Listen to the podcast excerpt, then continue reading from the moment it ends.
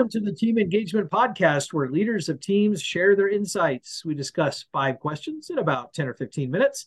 And I'm very excited to welcome our guest today. This is Tom Kirkham of Iron Tech Security. And I'm very grateful to have him with us. He is from Fort Smith, Arkansas. So, Tom, thank you so much for joining me on the podcast. What would you like the audience to know about Iron Tech uh, Security?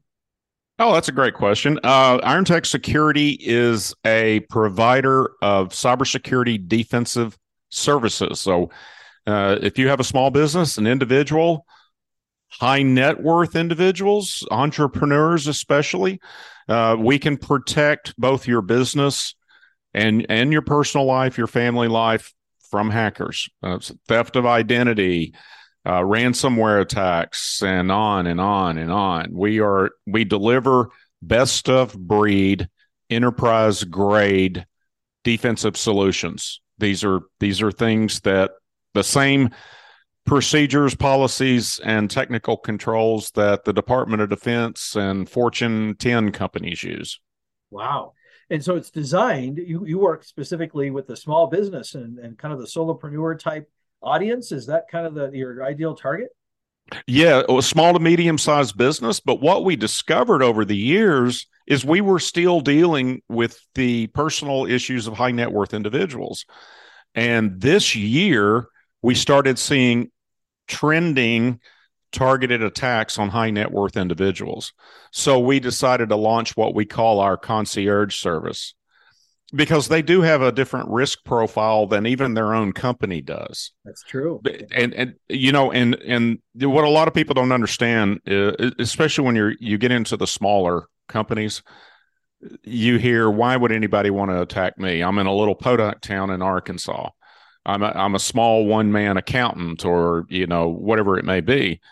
And what most people don't realize these are highly automated attacks done at scale by many specialties in the criminal hacking industry. And make no mistake, it's an industry.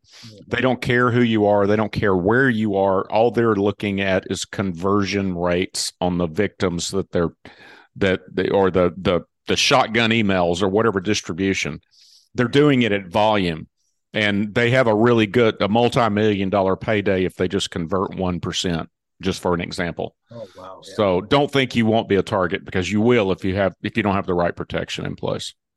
Well it's it's good for all of us to be considering that. So thank you for taking a, few extra minutes there to, to talk about that and the importance of defending ourselves and uh, those things that are important to us. So great.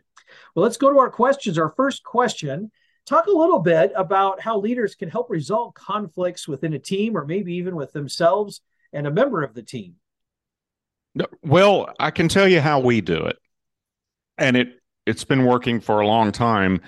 Uh, we established a servant leadership culture and we spend a lot of the lot of the time keeping everyone focused on the ball. And so any time, which is extremely rare. Anytime anyone has a problem with someone else in the organization, it, it's more of about be candid with your feelings, be empathetic and sympathetic. Put yourself in the other person's shoes. All right, and and see and and t- try to objectively see it from their viewpoint, and then try to resolve the issues logically. Apply critical thinking skills reduce the emotion out of it. Does that mean does that mean our company is walking around like a bunch of zombies?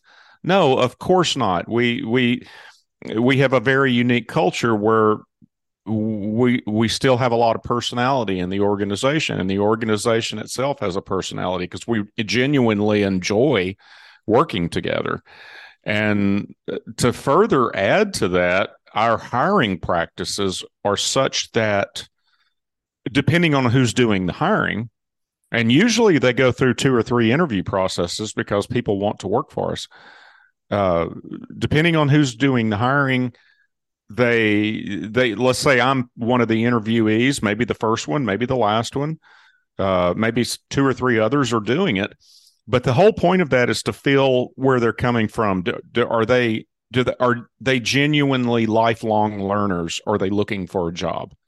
If you're if you're just looking for a job, you're not a good fit. And and so if you if you do things right up front, you know, you want to hire somebody that you would like to work with, or at least you're open minded enough to overcome uh, whatever it is you think you have, you know, with with somebody. And so it kind of gets back to if you the more work you put in up front on hiring the right people or coaching the existing people if you don't have a you know really good hiring practices which you know if you're going to start right now and say yeah i'm going to work on my interview questions and how we go about things and i'd love to share any uh, any of the things that we do. I'm actually working on formalizing it a lot more and putting structure to it to where we can score and things like that. Anyway just send me an email and i'll give you the contact stuff at the end.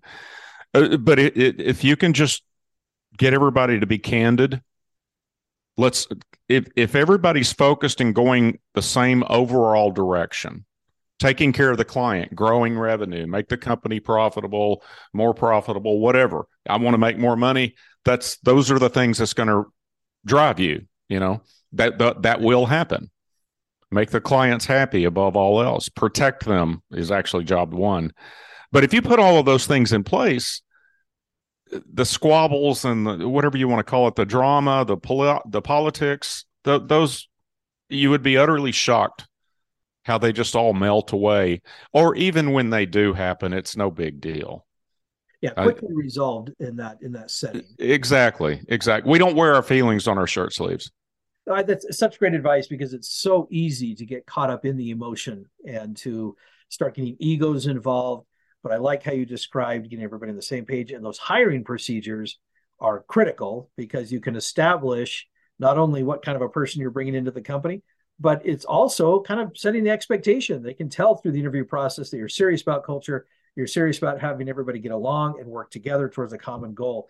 That such great advice. Thank you for sharing that. And yeah, we'll make sure that we get your email address here in a few minutes so that if people are interested in getting more specifics, they can reach out to you and you can feel free to share whatever you want to share with those folks that reach out. So yeah, be happy, be happy to share anything we have here. Well, that's great. Thank you. Yeah. Question number two. I'm sure you've heard the phrase that people don't leave jobs, they leave managers. What is one suggestion that you have for how leaders can hold on to their talent longer? What's in it for them? What what's in it for the person that you're overseeing or you're managing? What's in it for them? What's their life goals? You know, occasionally we do some interns, and yeah, we we put interns through the same interview process if we're hiring major parts of the executive team, because our intentions with an intern is not to have a warm body. Our intentions with the intern is hopefully convert them into a lifelong employee or at least a full time employee. But if you learn what their long term goals are, the way we've set our culture up is if there's an opportunity to, to make a lateral move or an up move or a down move to, to what they truly want to do. Because we vetted them in the hiring process, right? Right but once they get in there, they go, I don't know if I want to be, a, a, you know, a network administrator. Maybe I want to work in sales. So, okay, well, let's talk about that. Let's see what we, let's see if we can make a place for you. That kind of engagement to everyone on your team, it creates a, a, a very nurturing and uh, just a great relationship because they realize that it's, you know they're really looking out for us. And when somebody says you know we got an intern not not too long ago and this has happened two or three times um an intern says hey i really want to stay here but this and had an accounting degree. Just graduated. I really want to stay here but this accounting firm who we actually used or are using still said they made me an offer I can't refuse. And we weren't in a situation to match that offer. And truly, there were no hard feelings. Did it cause a it, it, did cause internal problems. We had a disruption in in that role in the office, but it, it wouldn't have mattered. Nothing was going to change that, and, and we truly believe that we understand. You know that that's you you we can't make it work, so you have to do what you have to do. You know, think, you know, what what do you need to be happy in life? And if it gels together where we're flying in the, all in the same direction, then that's win win for everybody, right? Right. So that wasn't very brief, by the way. So we'll see if we I can tighten it up a little bit. No, you know that, that I really admire that response though, because so many companies are looking to fill a spot, put somebody in the seat, put somebody in that office to do a certain task, and that's really all they're interested in. And your approach is unique and is one that I wish more companies would adopt, which is, hey, we've got a great person here, and maybe they want to work a little bit different spot within the company, or we recognize that maybe their pursuits need to be elsewhere. But you're focused on the person and you want to help them succeed. And yeah, sometimes it, it does cause a little bit of pain on the internal side, but uh, I, to me, it speaks volumes of your integrity as well as the integrity of the company and the culture that you have when you're focused on what you can do to help that individual find success in their role wherever that may be, whether it's inside your company or elsewhere. So I yeah. hats off to you. Yeah, well, we do the same thing with clients. We interview clients as well. They may think that they're interviewing us and then they get to pick, but it, actually, it doesn't happen very often because we set clear expectations whether we're interviewing a client or an employee, a prospect, e- either way, right? and uh, it kind of elevates some of the clients that in the past we might have struggled with and you know we set expectations for either side and uh, it creates a smoother relationship all the way and they realize that you know they're not just trying to extract money out of me or or they're trying to extra- extract labor out of me right? Because uh, you know it's really the same thing you know and and that culture permeates so if you're going to go down that road you've got to walk the talk. You can't just talk it. If you don't walk it and believe it and genuinely care about the the customer, the client, the employee, even our vendors, we treat our vendors the same way. So and and it builds a remarkable company. Oh, you bet. Oh, great culture. I, I think that's fantastic. Great, great job. Yeah, we don't we don't have much turnover. that doesn't sound like it. So I'm glad we're asking you that question. So now I'm curious to hear the answer to the next question, which is how would you recommend or what advice would you give to a leader of a team or a company on how they can build resilience within that team and that company? Well, let me ask you what your term, what your definition of resilience is. That's part of the question, I guess you might say. In my book, it is how do you handle what I would call an unforeseen challenge? When something comes up, how do you resolve that? How do you bounce back from it? how do you help people not get discouraged and down over something that was unforeseen that couldn't have been predicted how do you help people bounce back from a, a, a reversal a challenge something unexpected that was not uh, not a fun experience uh, that they felt that they were being blamed for Oh, not necessarily that. I think I'll, I'll use a, a, very broad example. Obviously, the entire world just went through a big pandemic that had a lot of unexpected uh, consequences to it. And there were a lot of people and a lot of companies that crumbled under that, not just because of a loss of business, but the emotional toll. And how can we help our teams and our leaders understand how to build that resilience? It's difficult when you can't specifically see. It's kind of like your cyber attack situation. You can't always see the attacks, but you still have to be able to defend them.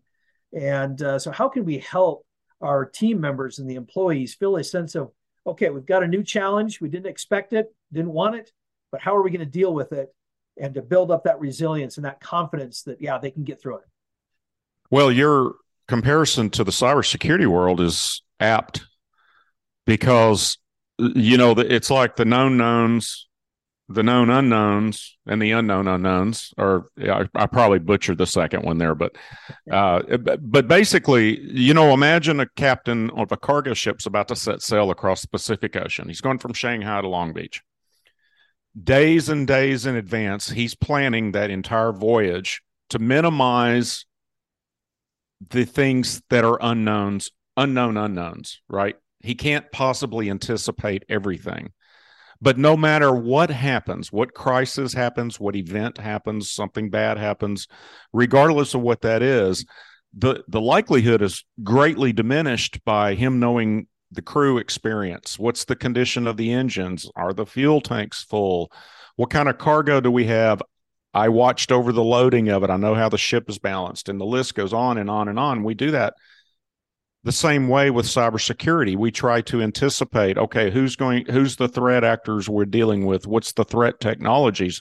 And we put defenses in place to anticipate everything we possibly can.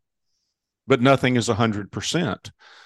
So I, I in a in a broad sense, the resilience uh, minimizing that resilience, first of all, takes stress off of everybody. If you're going from crisis to crisis to crisis, you're not being an effective manager and you're sure as hell not being an effective leader. Okay. Uh, so if if if you've prepared for that voyage or that football game, you know, if you think of a coach and trying to anticipate every move the other team is going to make, when those mistakes happen, or the unknown unknown pops up, first of all, they're fewer in number, but for the same reason that you've planned for everything you possibly can, you're probably the best person to make decisions in a split second and react decisively and as quickly as logically possible by applying critical thinking skills. And and and and that's all part of being on the team you know, whether it's football or shipping or whatever it may be. I, I think that answered your question. It's, it's, a great answer. And it's it's a it's a challenging one because again, we're talking about that unknown unknown.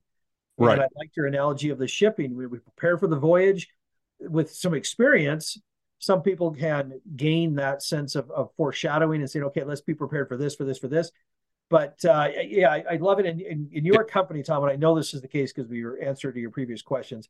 You have fantastic culture, and and to me, that's really what it comes down to is having the culture that says we are we're going to problem solve this together. We're going to be united. We're going to be moving that vision forward together, and uh, and creating that that culture and that sense of teamwork that okay we've got a new challenge that we didn't expect but we can work together and everybody knows their role and they know what to do yeah, and and another thing, uh, and and just to put a fine point on that, whenever something does go wrong, and and this is a part, this is any good infosec or cybersecurity expert is going to do this when there's a security event or anomaly. You do a post mortem on it. Mm-hmm. So you, you're better prepared the next time. Now you can anticipate this thing you've never seen before.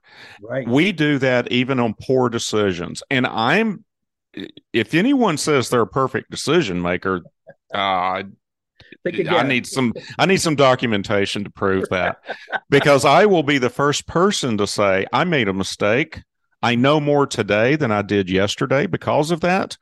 How do we fix it and let's move on? Let's and and and everybody else is treated the same way.